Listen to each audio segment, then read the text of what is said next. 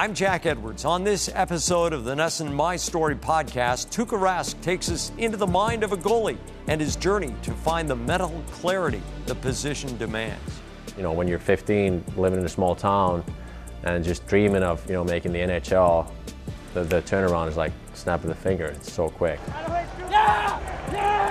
would get really, really mad after losses. You know, it takes a couple of minutes when you break a couple sticks or whatnot, and then it's over when you put that mask on, you stand there by yourself and, and you're either a hero or a zero. Two on one for Montreal. Gallagher to Plekanec. Oh, you've got to be kidding me! Tuukka Rask.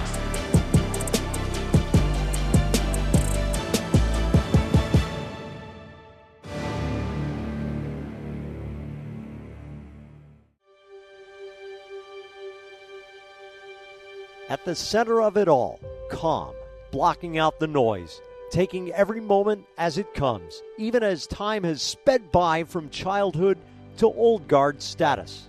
Comes back to the experience. You know, you're you're a young guy and you're trying to make a name for yourself, and, and you're just kind of like more selfish in that way that you know I haven't made it yet. I have to I have to make it and, and look look out for myself. But then you know you play through the years and, and kind of start realizing that well you know my time is running short here you know the younger waves coming up and, and you're just trying to be a mentor in a way for them you know we play for one another and no no man left behind there's no heroes He learned his craft to protect the fort in a nation with one and a half million fewer people than Massachusetts. Americans, myself included, know very little about Finland. We, we know where it is on a map. not, not everybody knows where it is, well, but the smart yeah, guys, it's yeah. just the smart ones know. Yeah. What is life like in in a country that is that far north, speaks a unique language, mm-hmm. and has a relatively small national population? life's simple. You know, I mean, it's you wake up, you go to school, go to work, come home, play hockey, study. It's just uh, everything, and and the society is set up in a way that you know it is easy for everybody to live there. You know, everything's uh, healthcare is provided, school systems provided by the government. There's no stress. You know, Finnish people try to take care of everybody and, and make everybody, you know, feel feel at home or feel comfortable. But it's it's easy living. As a child, it was it was fun growing up. You know, you just go to school and you play play hockey or play soccer, and, and uh, communities are set up in a way that a lot of families live in the same area, and you have a lot of kids you can play with. Um, you can walk everywhere, you can bike everywhere. Uh, so there's a lot of uh, a lot of playing time for kids, which I liked.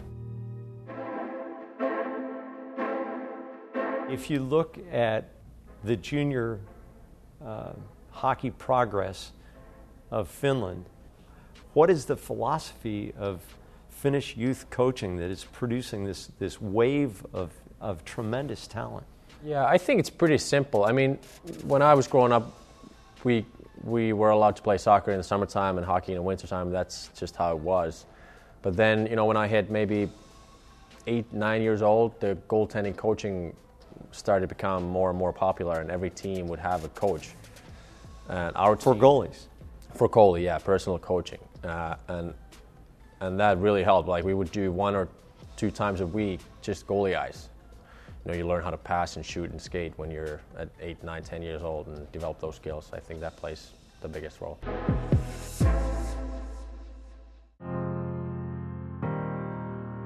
Was there a moment in your youth where you realized I can make a living being a hockey player, or was it a process?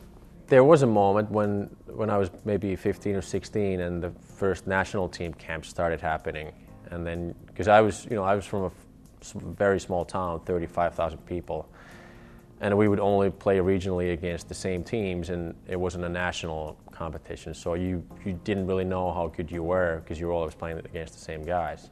And then once you hit the national stage and you play against the best of your age, and you're you're still good, you kind of start thinking that well, you know, maybe I could make it to the Finnish league. And then after that, it's it's a very quick turnaround because at, the age of 18 you're drafted, and next thing you know you're you know you're here. So from like 15 to whatever 19, 20 when I played my first NHL game, it's only four or five years, and But in, you know, when you're 15, living in a small town, and just dreaming of you know making the NHL, the, the turnaround is like snap of the finger. It's so quick. I was in the generation right after the draft went away, and service to country was not required. Mm-hmm. It is still in Finland. Yeah. Can you talk about your experience in, in Finland and being required to serve the country for a year? Yeah, we're not we're not at war, and, and there's no there's no requirements go overseas or, or fight for your country per se, but but it is required to go learn how to serve, and I, I did that when I was 18. I was at the uh, Air Force Base, and, and my service lasted six months. Um, it's you just you know for me it wasn't a big shocker because you know I mean I was expecting that to happen ever since you know I was a kid. I knew that was going to happen at some point, and, and playing team sports and, and kind of learning in that kind of environment helped me. So it wasn't a shock for me to go to Army and, and kind of, you know, wake up at six every morning and, and do your duties over, over the day. But for, for a lot of other kids who have not played in team sports and who are kind of just like new to that kind of a system, might be eye opening that, you know, that, you know, there's, there's discipline and, and, you know, you have to listen to orders.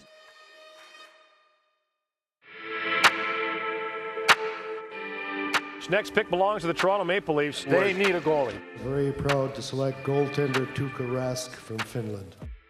In Sidney Crosby's draft, Rask went one pick before the Bruins' turn. Less than a year later, Boston traded Calder Trophy winner Andrew Raycroft to get him.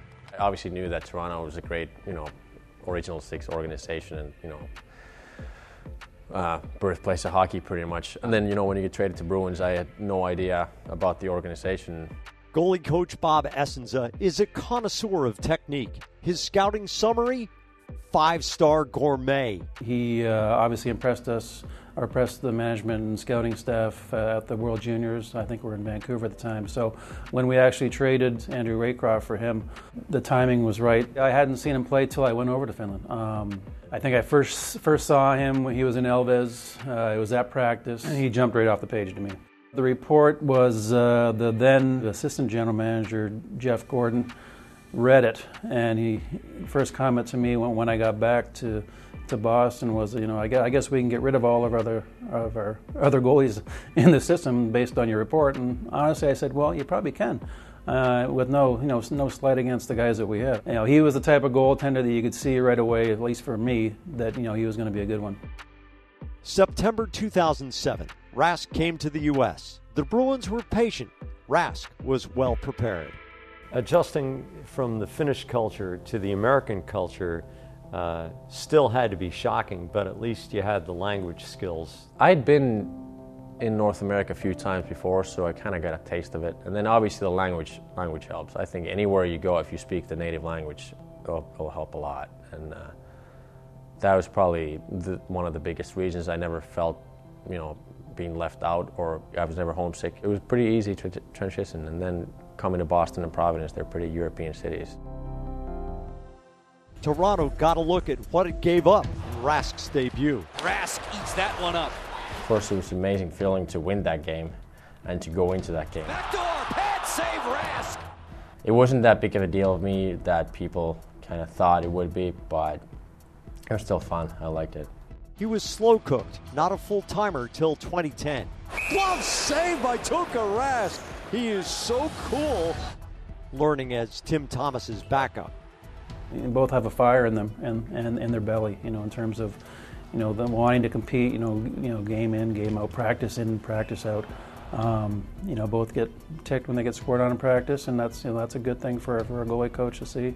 Playing with Timmy, being like the backup, and then going to Providence, kind of like growing into it. You know, it wasn't like I was thrown in the fire when I was 19 and listen, you're the number one guy and figure it out. You know, I think the team did a great job kind of developing me and being slow with the process, I think, in a bit. And, and that helped because, you know, you can see it from the outside when, you know, when Timmy's playing, he's playing great and media's just roasting him. You don't want to get too high, you don't want to get too low.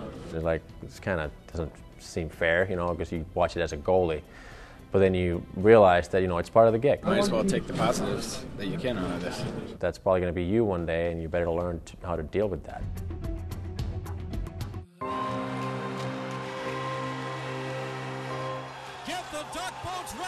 After 39 long years, the cup is back home. The Bruins are 2011 Stanley Cup champions. 2011. Admiration, education, appreciation. Rask reveled at Timmy time. What was it like hanging your gear next to Timmy for uh, for all those years? Because he's an intense individual. Yeah, well, not maybe at first, but not for me. He wasn't. You know, we had a great relationship, and it was a lot of fun. You know, for whatever three, four years it lasted. Um, yeah, he had great experience from Finland. You know, he had played there in a couple different times, and you know, we just talked about a lot of that and what have you know. It's, goalies, you know, they're always a little weird, you know, and they get along pretty well together usually. So, yeah, we had we had a lot of fun for sure. Why is that? Why are goalies in their own orbits? Nobody else can really understand what's going on when you're when you're uh, when you put that mask on. You stand there by yourself. You're either a hero or a zero. Rask comes out and takes the puck. It's easy to have that kind of a therapeutic moment with the other goalie and who, who knows exactly what you're talking about. Because if I'm talking about that kind of stuff to a forward or a D man, you know, all they're going to say is, well, just stop the puck. You know, just stop the puck. Why'd you let that in? You know, it, it's a little bit different when you're talking to a goalie, to a goalie. So it's fun.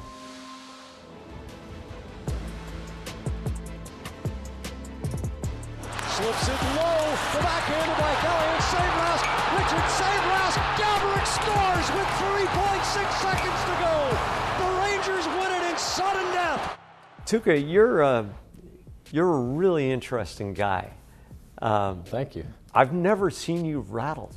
Yes, I've never you have, seen Jack. you. You have seen me rattle so many times. No. Well, the, the milk crates. Yeah, right? exactly. Yeah, but I've had my moments in the booth as well. yeah, yeah, yeah. They rip it out of Toronto's hands and kill the beast. How did you master that, and and make yourself calm, or were you taught it, or did you learn it from other people's examples? Uh, no, I mean, I've, I've calmed down a lot past few years, I'd say. I mean, I would, I would get really, really mad after losses, especially after overtime or shootout losses early on in my career. And, and I'm sure a lot of guys could agree with that. But, you know, it takes a couple of minutes when you break a couple sticks or whatnot. Probably should have done a stick commercial for his attempts to break those sticks that never broke. And then it's over. So then you just cool off and, and that's it. No sense, you know, smacking stuff around for half an hour and yelling at the media. That's not gonna that's not gonna do any good. Two U's, two K's, two points. You know, I was able to make those saves, and you know, it was a good win for us. You're so open immediately after games. Is this just you, or is it a way of decompressing after the final siren? I, I think it's most likely part of my personality too, uh, but also I think experience, you know, plays in a factor there. You kind of learn, you know, to talk to the media and, and kind of give them an honest, honest opinion what happened in the game. And, you know, I have a pretty good seat of watching the game and, and seeing what happened. Our D cleared the rebounds pretty pretty good, I thought, and you know they didn't have too many second opportunities. I think it helps that, you know, for the fans, if they hear, you know, what the goalie saw and, and, and give them an honest answer. Wrist shot, glove save and the Bruins win. They sweep the Pittsburgh Penguins to return to the Stanley Cup Finals. I don't know. I don't know what can I say. It was it was just a great series. We played good. I don't dwell on games or goals too long, and I, I think it's just you know what happens happens, and and then you got to be honest with yourself. With a minute 20 remaining. And here's Toews centering one. Score! Bryan Bickell from the top of the crease. You know how good you are and how good you can be, and what your level of play should be. So then you just you figure out, hey, listen, that that was my bad. You take it, move on, and or then if a guy makes a great shot, it's a great shot. Tap score! Dave Bolland puts it in. And all of a sudden, the Hawks have the lead. You should give credit to Chicago. They they came back in game one. They were down three one, and you know now they came back again. So they it's it's well deserved for them. They say you can stop every puck, but sometimes you got to give credit for the opponent too if, if they make it plays, and, and that's just a game. You know, we make it plays, they make it plays, and And goalies just out there, you know, trying to stop everything and, and taking the heat. You know, we made made it a great run. Uh, too bad we just couldn't finish it off.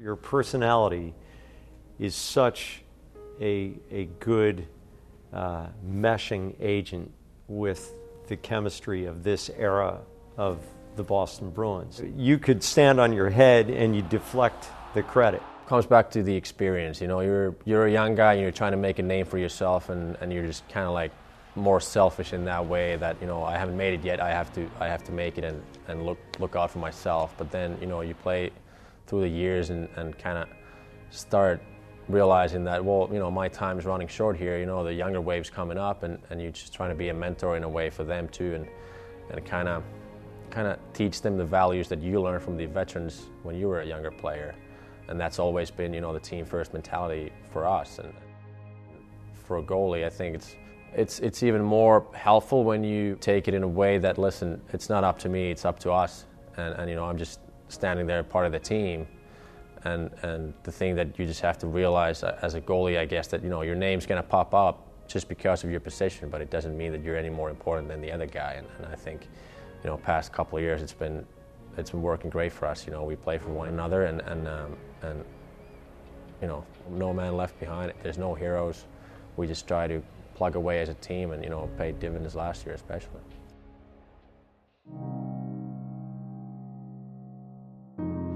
Tuukka Rask closes out the series with another shutout.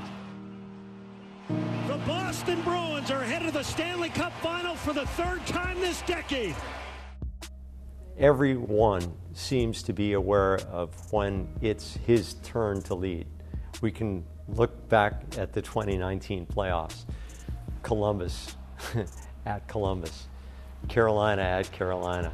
Um, there were periods where you dented the will of the other teams. When it was your time in the 2019 playoffs, did you wake up those mornings knowing it's it's coming? Wake up every morning like that when it's game day. I think I, I don't know.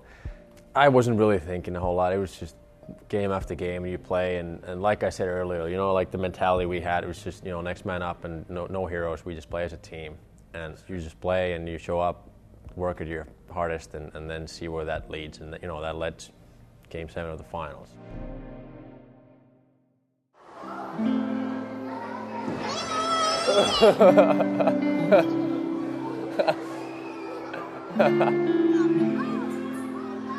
She's gone.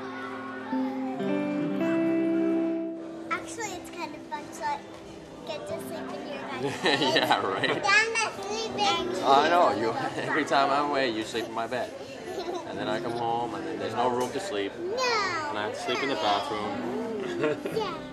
Is it fatherhood that's changed you? Is it Yeah, I'm sure. Well, yeah, I got two little girls, five and three, so that'll teach you a little patience for sure. I mean, that's that's a big part of it. Um, and then also, you know, like realizing that you know there's more important things in life than, than just hockey. You know, you're a young guy trying to make it, and hockey's the only thing you got. You know, it's like do or die every day, and, and you kind of you're in it so so hard that you know you kind of get blindfolded by the real life. You know that you don't see anything else than hockey. But you know, once you have family, I think kind of changes your perspective a little bit. And the winner of the 2014 Vezina Trophy is Tuukka Rask. Yes, you dream about winning, winning the Stanley Cup. You don't really dream about winning, winning these these kind of trophies. But uh, yeah, it's just it's a pretty good feeling though. do the numbers mean a lot to you? Because you're the all-time leader of an original six franchise in goalie starts and goalie wins. Two U's, two K's, two points for Mr. 500. There's a list of, of Tuukka Rask records that's going to stand for a long, long time, and you're not close to done. Yeah, I mean that's you know I've been privileged to play in the same team my whole career. So obviously you know you're gonna break some records if you're there for 10, 15 years. Um, for me, it's just now I don't want to think about it too much because you know I'm 32. I got years ahead of my still years ahead of my career. So um, I just try to play, have fun, and, and you know whenever it ends, it ends, and then you can look back and think about you know how fun it was and you broke records and whatnot. Uh, uh, to me, I think it's just yeah, they're they're numbers now, but you know. 20 to 30 years from now, if there's some records still that exist, I mean, it's probably pretty cool to look back. And as for now, it's just kind of like try to go out there and enjoy it, have fun with your teammates, and, and uh, you know, just let it ride.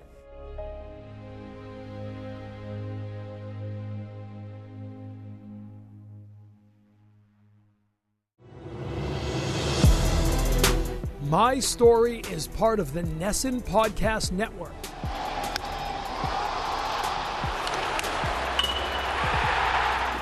The home for New England sports.